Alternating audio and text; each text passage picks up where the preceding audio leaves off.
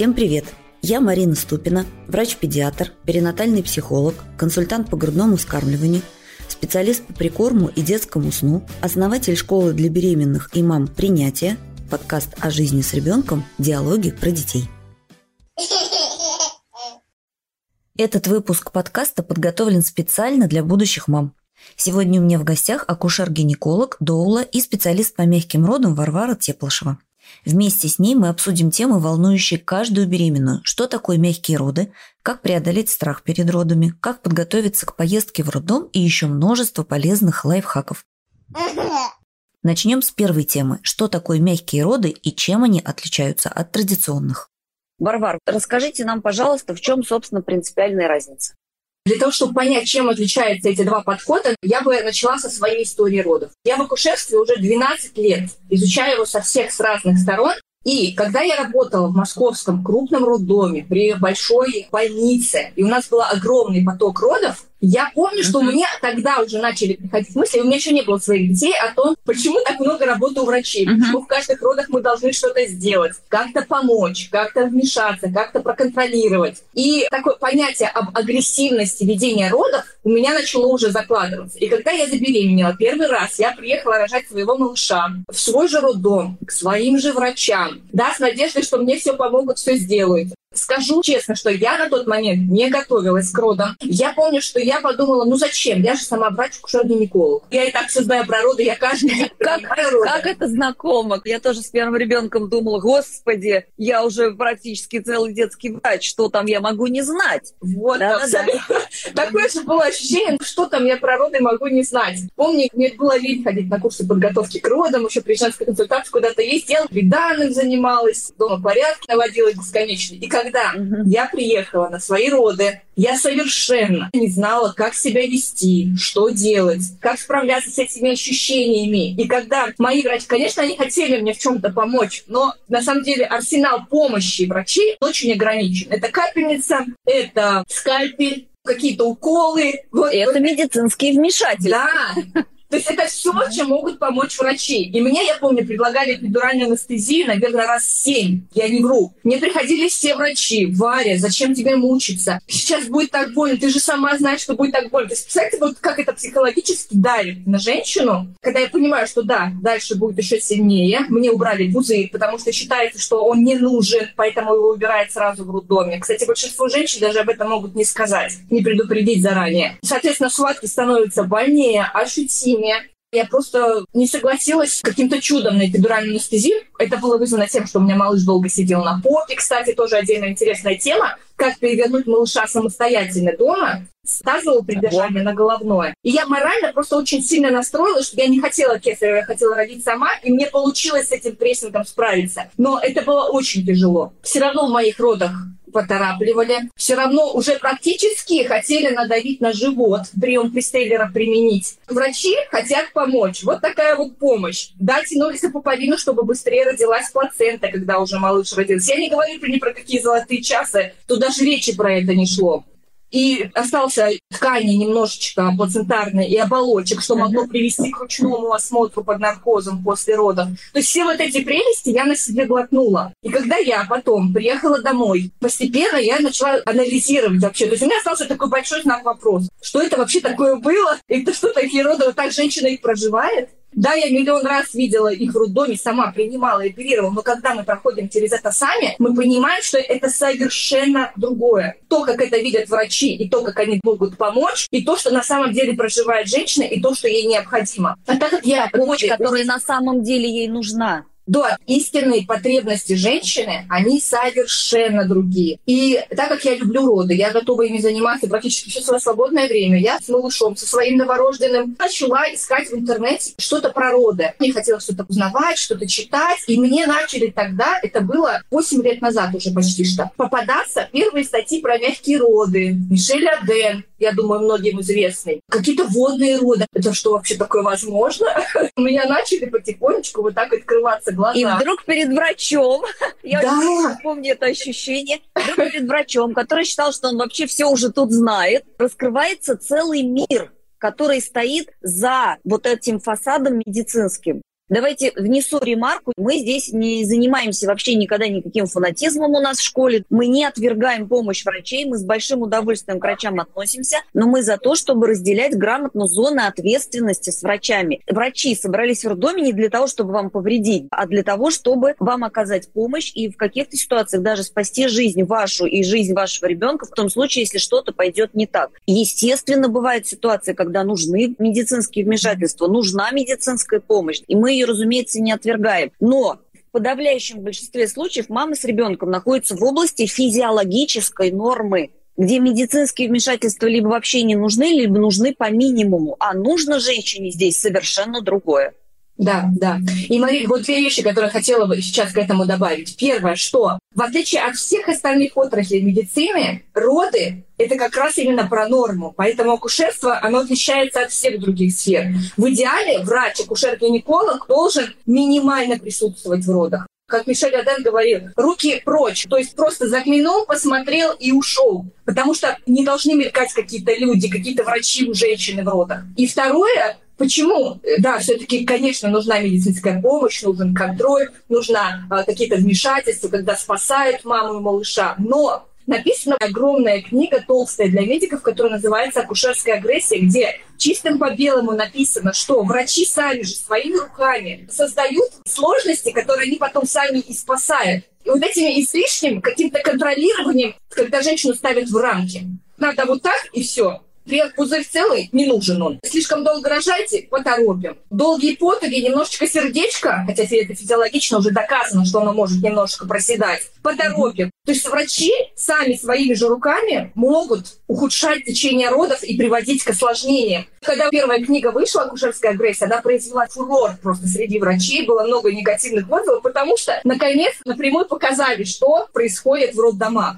Это не страшилки, это просто наша реальность, когда мы это понимаем и можем сами это предотвратить. Когда я начала вот это все узнавать про мягкие роды, я была в таком шоке, я, я клянусь, я не могла спать ночами, насколько я совершенно другой мир акушерства узнала. И когда я начала туда глубже погружаться, мне было это безумно интересно большей частью это именно зарубежные акушерки, врачи, вот эти мягкие роды, вот этот подход, оказывается, что так можно. Вот это нужно женщине. Что женщина вообще может совершенно по-любому себя вести в родах. Что если создать определенные условия, то, вероятнее всего, они будут без каких-то там вмешательств врачей. Я узнала те вещи, которые я не знала на протяжении многих, сколько я уже работала и училась. То есть это практически 10 лет я ни разу не слышала про такой подход в родах. Я начала в тот момент практиковать именно сопровождение родов, как доула. И только тогда я в первый раз увидела красивые, естественные, мягкие роды. Врачи часто, да, они помогают, да, они, может быть, и хотят сделать нам лучше, но они не понимают вот эту суть, что такое настоящие мягкие естественные роды. Мои вторые роды, конечно, были совсем другие. Хотя я уже много знала и про роды. Я сопровождала сама, и как врач, и как дула. И тем не менее, я пошла опять искала какие-то варианты. Что я советую всегда каждой женщине? Идти искать, спрашивать, выбирать себе команду народа, выбирать себе самые доброжелательные роддома и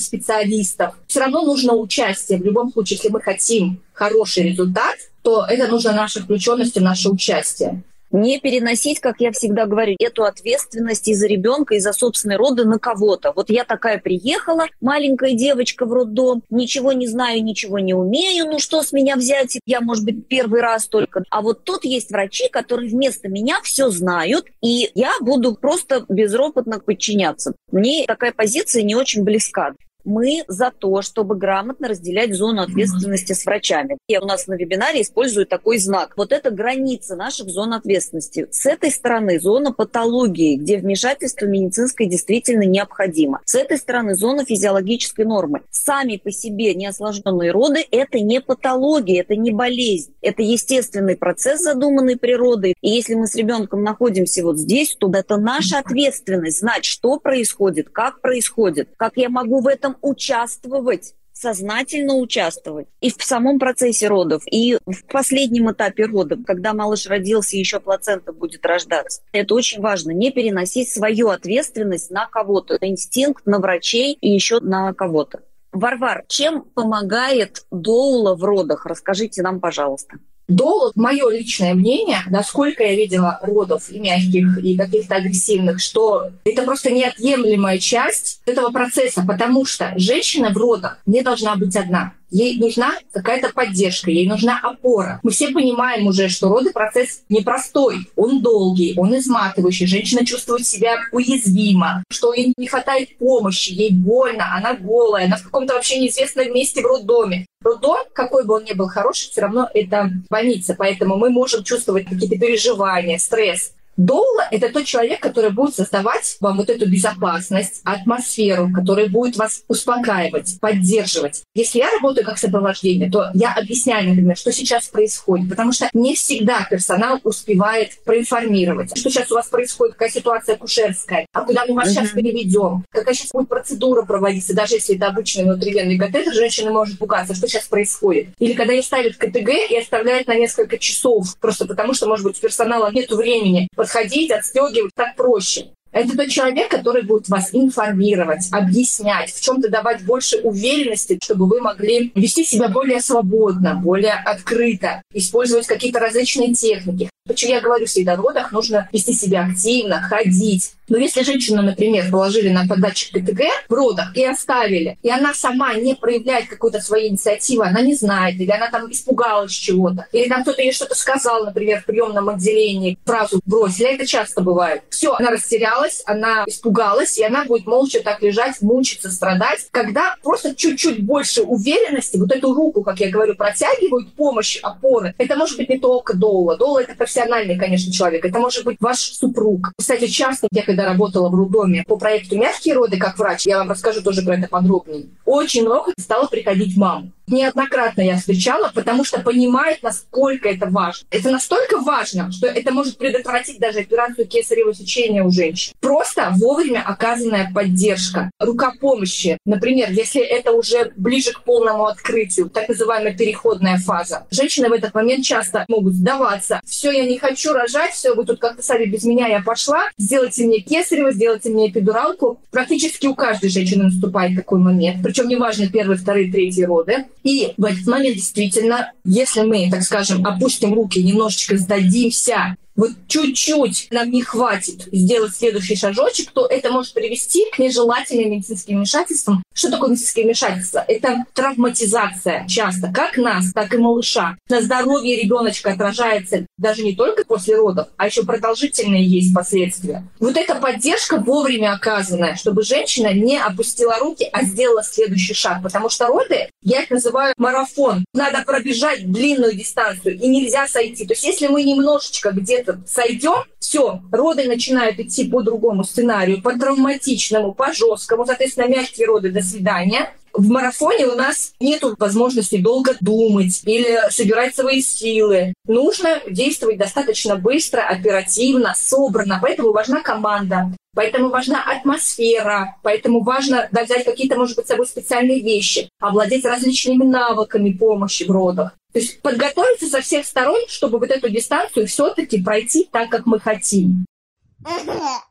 Варвар, скажите, пожалуйста, у нас в обществе очень много разговоров про боль вокруг родов. И, естественно, женщины в первую очередь боятся этой боли. С моей точки зрения, эти разговоры во многом надуманы. У женщин складывается из этих разговоров такое отношение к родам, как будто это какие-то гестаповские пытки, что на самом деле совсем не так. Роды – это естественный процесс. Все наши предыдущие поколения женщин в роду этот процесс проходили. Да, есть болезненные ощущения, безусловно, но они не бесконечны. Схватка начинается и заканчивается. Между схватками боли нет. Но женщины женщины очень сильно, конечно, боятся родов вот из-за многих-многих вот этих мифов и стереотипов в нашем обществе. Соответственно, многие эпидуральную анестезию видят как вот такой выход из положения, радостно на нее соглашаются и заранее планируют, что, конечно же, я в родах буду обезболиваться. Ваше мнение по поводу эпидуральной анестезии, как специалиста именно по мягким родам и акушер-гинеколога?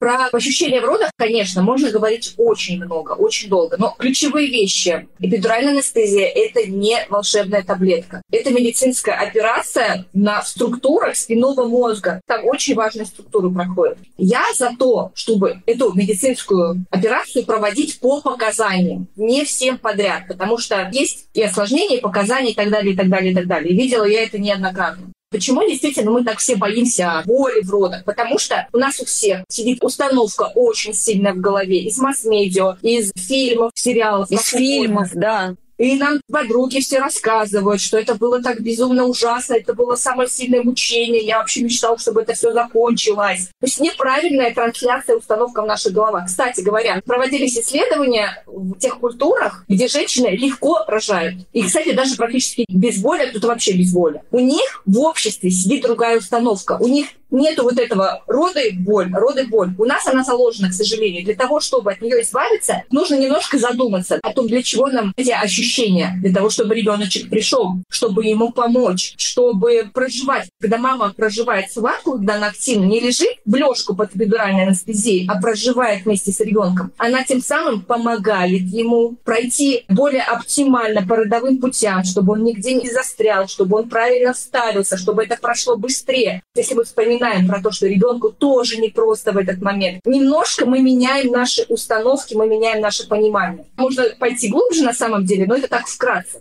Мы все сейчас женщины достаточно образованные. У нас может быть даже по несколько образований. Мы все привыкли контролировать. Мы уверенные, успешные женщины по жизни. И в родах вот это нам немножко мешает кора головного мозга, которая все контролирует, все нужно uh-huh. понимать. Родах uh-huh. вот эти структуры, они нам мешают. Почему медитация сейчас, гипноз родах очень становится популярным? Для того, чтобы мы ушли в инстинктивные, так называемые древние структуры головного мозга, как рожают, например, животные или культуры, где женщина рожает легко и быстро. Потому что они легко отключают все вот эти контролирующие структуры головного мозга и уходят на инстинкты. И если мы овладеем вот этими техниками, если мы заранее во время беременности сейчас подумаем еще об этом, потренируемся, то женщины, которые используют эти различные варианты, в том числе атмосфера в родах, 3Т, темно, тепло, тихо, когда безопасно вокруг, когда никто не бегает, не кричит. Это все помогает нам погрузиться туда, и тогда роды действительно проходят намного терпимее, быстрее и легче.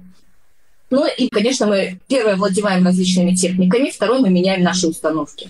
Я не говорю про то, что это будет легко, что это будет бесполезно. Ощущения должны быть в родах. Они нам идут на помощь, они помогают, чтобы роды закончились быстрее. И всегда делаем фокус на том, что сами схватки, если мы берем всю продолжительность родов, они намного меньше по времени занимают, чем паузы. И вот эти паузы, они очень много нам могут дать, если мы правильно восстанавливаемся, если мы правильно себя закладываем то, о чем мы думаем и как мы думаем, фокусируемся на паузах, на отдыхе, то все проходит намного более терпимо. Варвара, можно пару слов про естественное обезболивание в родах? Что вы как доула применяете? Это вообще прекрасное их сейчас столько много. Я говорю женщинам, я не против эпидуральной анестезии. Если она показана, однозначно ее нужно делать. А бывает, что она показана. Но посмотрите, сколько сейчас есть методов естественного обезболивания родов. Их такое количество, что просто, если мы возьмем их все и используем, то нам точно не потребуется эпидуральная анестезия. Это может быть вода. Причем как дома, так и в роддоме. Душ. Даже если у вас самый простой роддом. На этаже в отдельном отделении всегда есть душ не все женщины знают о том, что нужно проявить настойчивость. Вот это, кстати, ключевой фактор мягких родов. Это инициатива самой женщины, уверенная позиция. Ваши роды, ваши правила должны быть. Просто идем в душ. Второе. Активное поведение в родах. Различные позиции. Хоть на потолке, хоть на раковине, где удобно. Это отрабатываем во время беременности. Если вам кто-то не разрешает этого, опять-таки мы должны настоять, мы должны проговорить, почему заранее во время беременности узнать, а как разрешает женщине вести себя в родах. Следующее. Техники дыхания. Я думаю, что все про это знают. Мы их обязательно отрабатываем во время беременности. Любая помощь, доула, супруг, мама, кто угодно. Это один из самых сильных обезболивающих помощников в родах. Массаж поясницы, эфирные масла, специальные прибозы техники. Эфирные масла мы можем брать сами использовать. Можем использовать гомеопатию, мы можем использовать какие-то травяные настойки достаточно много разных техник, которые женщине помогают в этом Очень. процессе и облегчают эти ощущения. И я вам всем советую попробовать техники гипноза. Даже если вы одна, даже если у вас совершенно простой роддом, если вы потренируетесь во время беременности, потом просто в родах ставите наушники в уши, вы сможете погружаться, расслабляться, и тогда вас сложнее будет спить, и роды пройдут легче и безболезненнее. Еще как один важный тоже обезболивающий фактор – приехать попозже в роддом. Сегодня писали под постом многие комментарии, что были быстрые роды. Вот про это тоже хочу сказать. Да, они бывают. Но по статистике они намного-намного меньше, чем все-таки вот эта длинная история. Поэтому uh-huh. я всегда советую uh-huh. женщинам, настраивайтесь все-таки на более длительный период, чтобы побольше побыть дома. Находимся дома, дома безопасная обстановка, дома можем больше всего поделать. Соответственно, это обезболивает роды, правильный гормональный коктейль, мы более спокойные, вот вам обезболивающий фактор. Нету возможности в ванной побыть в роддоме, побудьте дома. Можно дома выпить какие-то успокаивающие настойки. Я даже иногда говорю не против чуть-чуть вина выпить для того, чтобы успокоиться. И когда женщина думает, а как, это же алкоголь, просто сравнить, например, немножечко вина успокоиться вовремя или потом сделать эпидуральную анестезию, потому что уже уставшие, измученные, уже невозможно ничего терпеть. Арсенал, конечно, очень большой сейчас. Угу. У нас вопрос, когда, в каких ситуациях эпидуралка показана? Как понять, врачи ее предлагают просто так или именно есть какие-то показания? Чаще всего ее предлагают просто так. Если есть показания, вам однозначно про них скажут. Это повышенное артериальное давление, например, у женщины. Это если женщина очень сильно устала, она приехала, например, ночью в роддом, еще на маленьком открытии, а то вообще не в родах была, она не спала несколько дней. Конечно, в этом случае ей нужно отдохнуть и поспать хотя бы на час, чтобы в потугах она смогла эффективно работать. Ранние приезды в роддом и не отдохнувшая женщина приходит к тому, что потуги становятся травматичные. Малыша приходится немножко немножечко выталкивать, доставать побыстрее. Потому что женщина не может собраться правильно, дышать в этот момент, что у нее просто нету сил. Если такая ситуация происходит, ей лучше сделать эпидуральную анестезию на какое-то время и помочь при преждевременных родах, например, если есть диабет или еще что-то, если там крупный, mm может быть, малый. Ну, то есть есть определенные медицинские показания для эпидуральной анестезии. И мы с вами, если мы разговариваем не с позиции врача, а с позиции мам, собирающихся рожать, должны понимать, что мы быстренько не сможем овладеть теми знаниями, которыми владеют врачи для того, чтобы вмешиваться в ситуации, которые действительно требуют медицинской помощи и медицинского вмешательства. Здесь важно не изучить досконально медицинскую сторону вопроса, вопроса. Хотя, наверное, и в какой-то степени эту сторону тоже имеет смысл изучить, хотя бы минимально. Сколько ехать в роддом с правильной внутренней позицией, разговаривать с врачами и быть с врачами на равных, как партнер с партнером. Не снизу вверх, когда приехала в роддом маленькая испуганная девочка, которая рот боится открыть, потому что все равно ее здесь никто слушать не будет. Почему-то она так для себя решила. Не с позиции сверху вниз, когда приехала хамка из порога роддома всем начинает хамить и всех строить и стучать стучать кулаком по столу, качая свои права, а в горизонтальной позиции, уважительная позиция к врачам, при этом с полным пониманием того, что это ваши роды, что медицина – это сфера услуг, что вы приезжаете в роддом для того, чтобы вам оказали услугу определенного качества. И вы заранее к этому подготовились, и вы заранее почитали, и вы заранее поговорили с врачами, вы выбирали роддом, уделили этому внимание, вы уделили внимание тому, что вы выбрали врача, если есть такая возможность. Вот это мне кажется, ключ. Не знать все про медицину, потому что действительно медицина – это огромная сфера знаний, и быстренько овладеть этой сферой, на мой взгляд, очень проблематично. А ключ здесь к тому, чтобы находиться в горизонтальной позиции с врачами и вести диалог, и говорить о том, что вам важно, чтобы вам объясняли необходимость медицинских вмешательств. И не просто вам это важно, это прописано в федеральном законе нашей страны, что прежде чем произвести какое-то медицинское вмешательство, вам должны объяснить, почему оно нужно, причем объяснить не медицинскими терминами, а доступным для вас языком, и дождаться вашего согласия. И это нормально, быть в диалоге. Марин, сейчас настолько важные ключевые вещи проговорили про отношение на равных пациент и врач. Я работала в роддоме, мне повезло работать именно по проекту «Мягкие роды». У нас был очень хороший главный врач, которого потом убрали, потому что все-таки это не очень удобно. И я сама как врач понимаю, какую колоссальную нагрузку несет доктор, когда у него ночью несколько родов, потом несколько операций, и у него там еще все отделения. под его осмотром. Как бы я не любила мягкие роды, если женщина сама, например, не просит, не проявляет свою инициативу, если она не занимает в чем-то лидирующую позицию, если она не спрашивает меня ни о чем, то я не буду ей делать какие-то вещи мягкие, выжидательные, просто потому, что у меня нет на них ни сил, может быть, даже не желания. Конечно, ну врачей тоже можно понять, это поток. Если вы молчите, если вы не заявляете о своих потребностях, о своих ценностях в этом процессе, о своих желаниях, о своих правах, в конце концов, врач будет делать как быстрее, легче и менее ресурсно затратно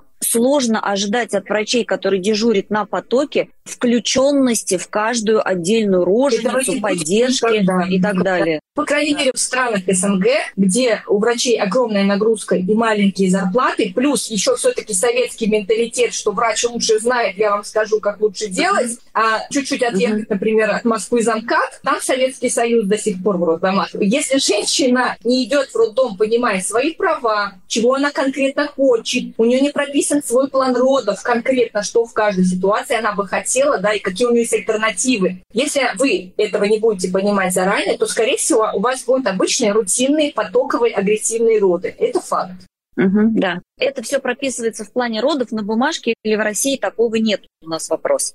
Это не юридический документ, он может писаться вообще как угодно. Вы начинаете информацию структурно по родам и выписываете, например, что бы вы хотели в латентной фазе, в начале родов, а что бы вы хотели с пузырем околоплодным, когда убирать, когда это возможно. Эпидуральная анестезия, ваши отношения и в случаях, если все-таки к ней идет, какие способы вы можете попробовать. Все-все-все по пунктам, в подугах, что бы происходило, на что вы согласны, чего вы хотите. И желательно это обсуждать заранее если у вас есть возможность контракта со своим доктором. Если нет такой возможности, то в роддоме, может быть, на дне открытых дверей, чтобы вы понимали политику этого роддома, насколько он готов будет немножечко подвинуться и пойти вам навстречу. А иногда бывает, что немножечко даже, может быть, и продавить. Даже 10 лет назад в Москве то, что есть сейчас, даже в помине не было. Врачи боялись пуповину оставлять непересеченной, потому что ребенок кровь потеряет. Там такие вещи происходили. Почему за 10 лет так сильно все поменялось? Почему женщина может рожать в темноте на косточках как угодно?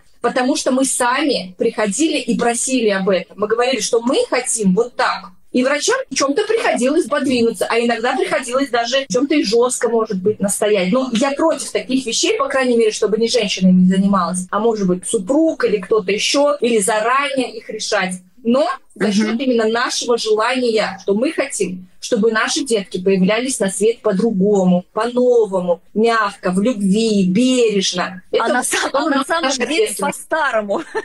По-новому, это условно по-новому. Сейчас, в общем-то, вся доказательная медицина, она в этой области возвращается ну, к да, хорошо да. забытому старому, да. к традициям, к тому, как это было природой изначально придумано. Мы в 20 веке, так же, как и в области педиатрии, так же, так и в области акушерства гинекологии, очень сильно ушли от законов природы, просто потому что был исторический такой период, социальные факторы, высокая детская смертность и так далее, и так далее. И очень сильно мы туда залезли со своими правилами, пытаясь сделать лучше. И к концу 20 века поняли, что нас занесло совершенно не туда. И сейчас вот последние десятилетия мы судорожно выгребаем оттуда, куда нас занесло, возвращаясь к хорошо забытому старому. Опять же, никто не уходит в фанатизм, никто не призывает отвергать медицинскую помощь тогда, когда она действительно нужна матери и или ребенку. Но если роды идут по плану, у всех все хорошо, то чем меньше вмешательств, тем лучше.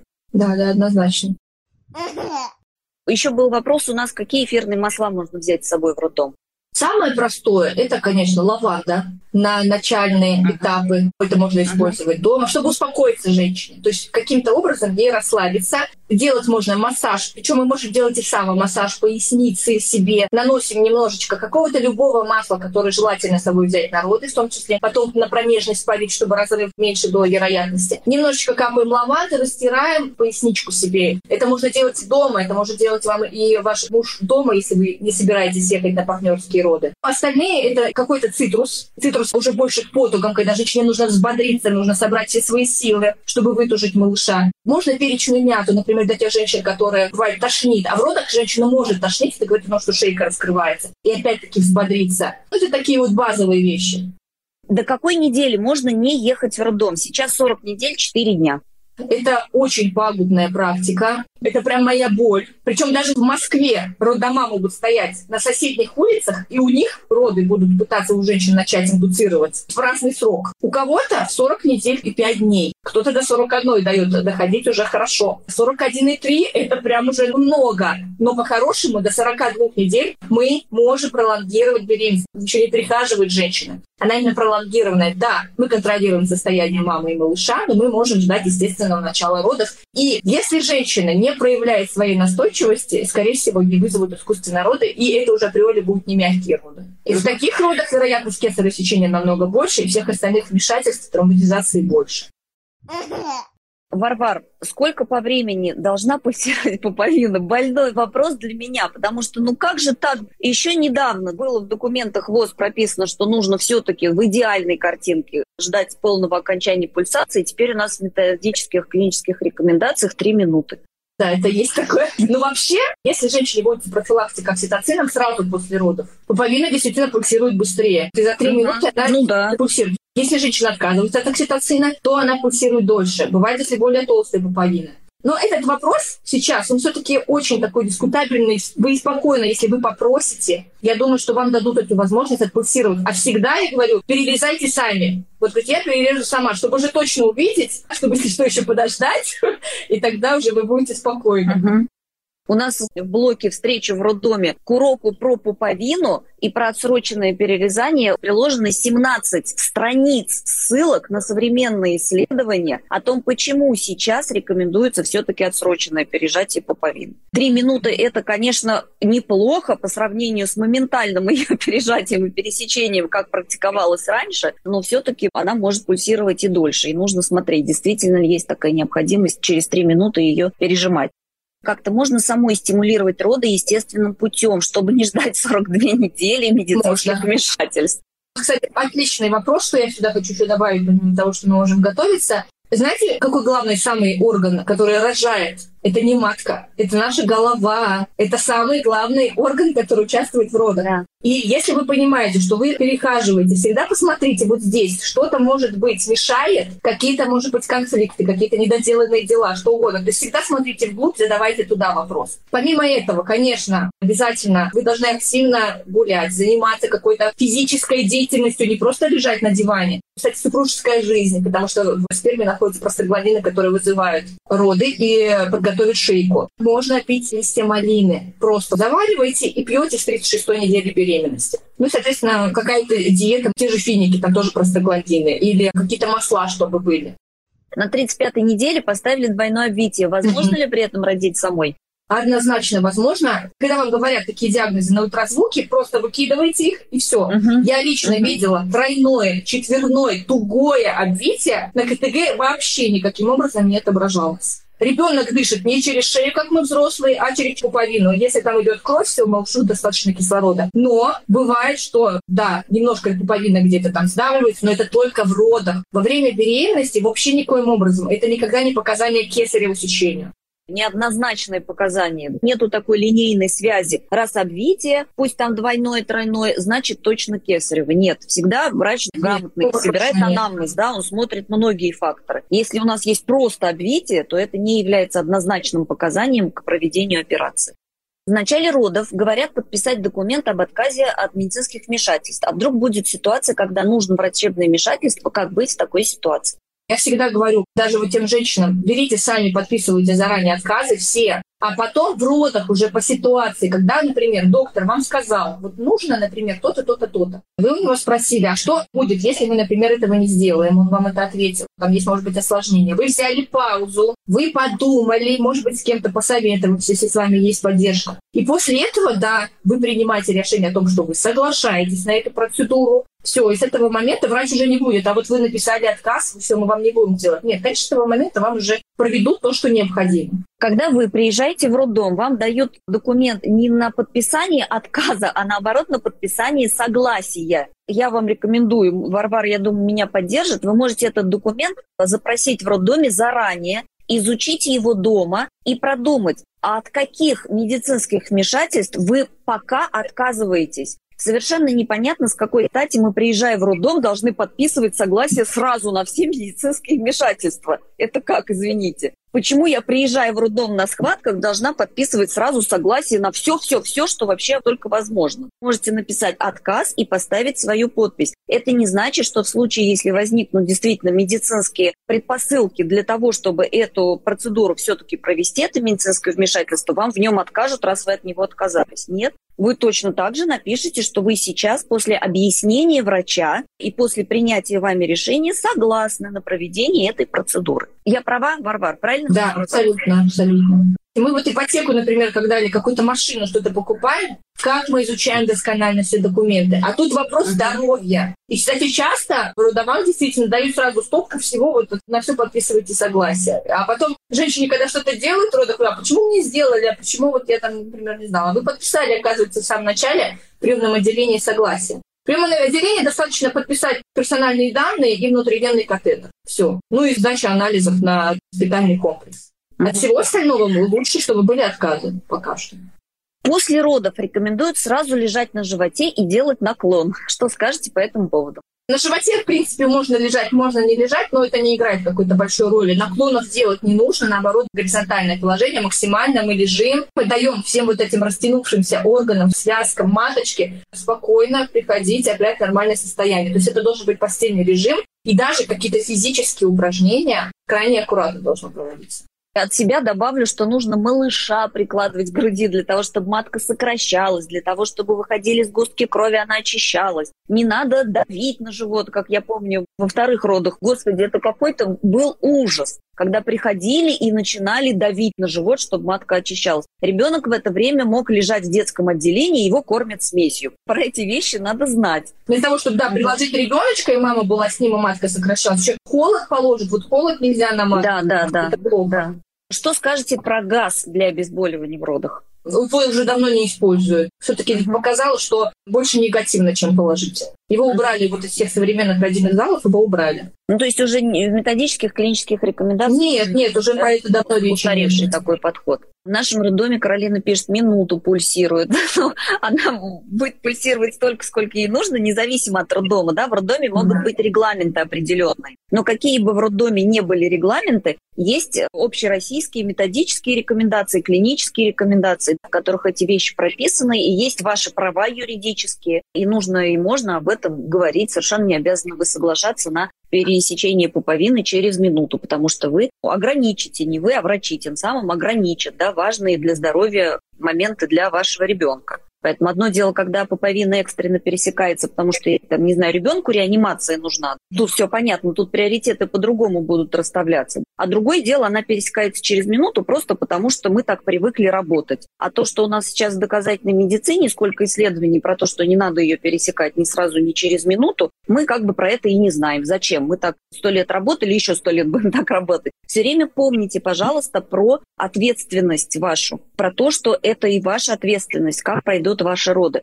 Да, мы не боги, не супергерои, не все в этом мире зависит от нас, да, но многие ситуации от нас зависят, и здесь встает вопрос о том, а насколько я была готова вообще к этим ситуациям. Секс до 36 недели не может стимулировать преждевременные роды? Если у вас не было именно осложнений по вынашиванию беременности, каких-то угроз, это не будет никаким опасным фактором.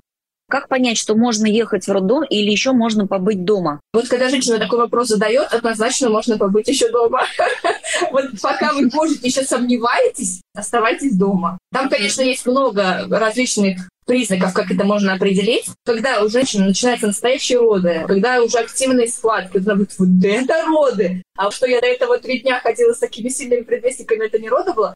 Можно сюда сходить в душ, в ванну, сделать проверку. Если у вас уменьшились какая-то регулярность или интенсивность, скорее всего, это еще либо самое далекое-далекое начало, либо предвестники, и убираем фокус. Прям вот максимально долго вот, не думаем. Роды, не роды. Занимаемся, занимаемся да. своими делами, сосредотачиваемся да. на чем-то, что нас окружает, живем свое обычное да, вот жизнь краем глаза, да. наблюдая, что там у нас в теле происходит. Потому что когда это действительно начались роды, и когда уже пора ехать в роддом, то здесь уже никаких сомнений сомнений быть не может, да. что это они, потому что схватки регулярные, потому что они учащаются, интервал между ними все меньше, и они просто так не заканчиваются. Они да. заканчиваются уже только после того, как ребенок родился.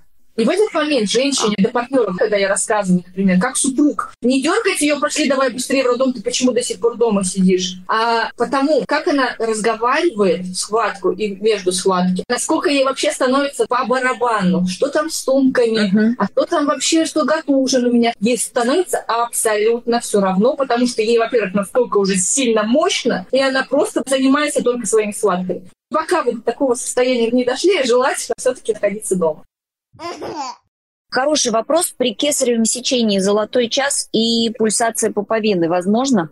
Возможно при желании женщины. Юридически, по закону это должно быть. Но на практике это встречается все-таки редко. Либо если доктор прям очень готов, или там контракт, или еще что-то. Даже если у вас планируются естественные роды, когда вы выбираете себе роддом или доктора, спросите, если кесарево сечение возможно, мягкое кесарево сечение, куда входит и пульсация пуповины. То есть на матку накладываются зажимы, чтобы там не было каких-то кровотечений. Спокойно врач стоит, дожидается, когда она пульсирует. Тут же можно выложить ребеночка маме на животик. Либо сначала посмотрит неонатолог, потом маме тут же на операционном столе приложить груди. То есть это все возможно нужно проявлять чуть больше своей инициативности и спрашивать об этом заранее. Мы сами двигатели вот этого прогресса. Не бойтесь об этом говорить, спрашивать, узнавать. Потому что вам с вашим малышом жить. Врач сделал как быстрее, завтра же, да через час он уже про это забыл. А вы не забудете никогда. Вы всю свою жизнь будете об этом вспоминать. Поэтому просто не бойтесь, говорите, просите, настаивайте.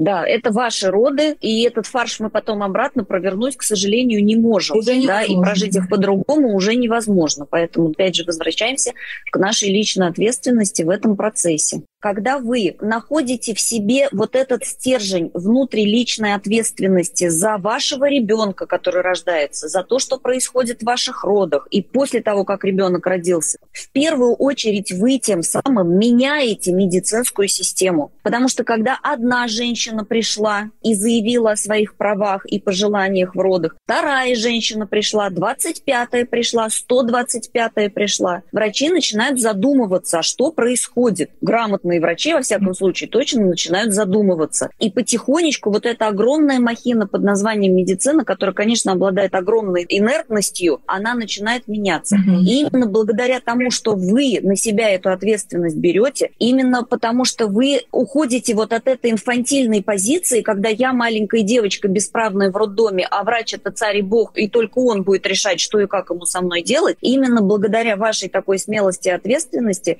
ваши дочери и ваши внучки будут рожать в более благоприятных условиях. Система меняется, меняется, я это вижу. То, что было 50 лет назад, не то же самое, что было 20 лет назад. То, что было 20 лет назад, не то же самое, что сейчас. Но она меняется очень медленно. Потому что от того момента, когда в доказательной медицине появляются какие-то новые знания, до того момента, как эти знания доходят до программы обучения в медицинских вузах и работы на местах, проходят десятилетия. Десятилетия. Да, Но да. все, о чем мы сегодня разговариваем, это все прописано. Это не мы сидим с Варварой и фантазируем, и выдумываем, и рассуждаем о том, как было бы здорово, если бы было вот так. А на самом деле ничего этого нигде не происходит. Все это происходит по всему миру как минимум с 91 -го года. И все, о чем мы сегодня говорим, прописано и в международных медицинских документах, и в наших медицинских внутрироссийских документах. И все это подтверждено многочисленными исследованиями и современными знаниями. Нас доказательная медицина возвращает к хорошо забытому старому,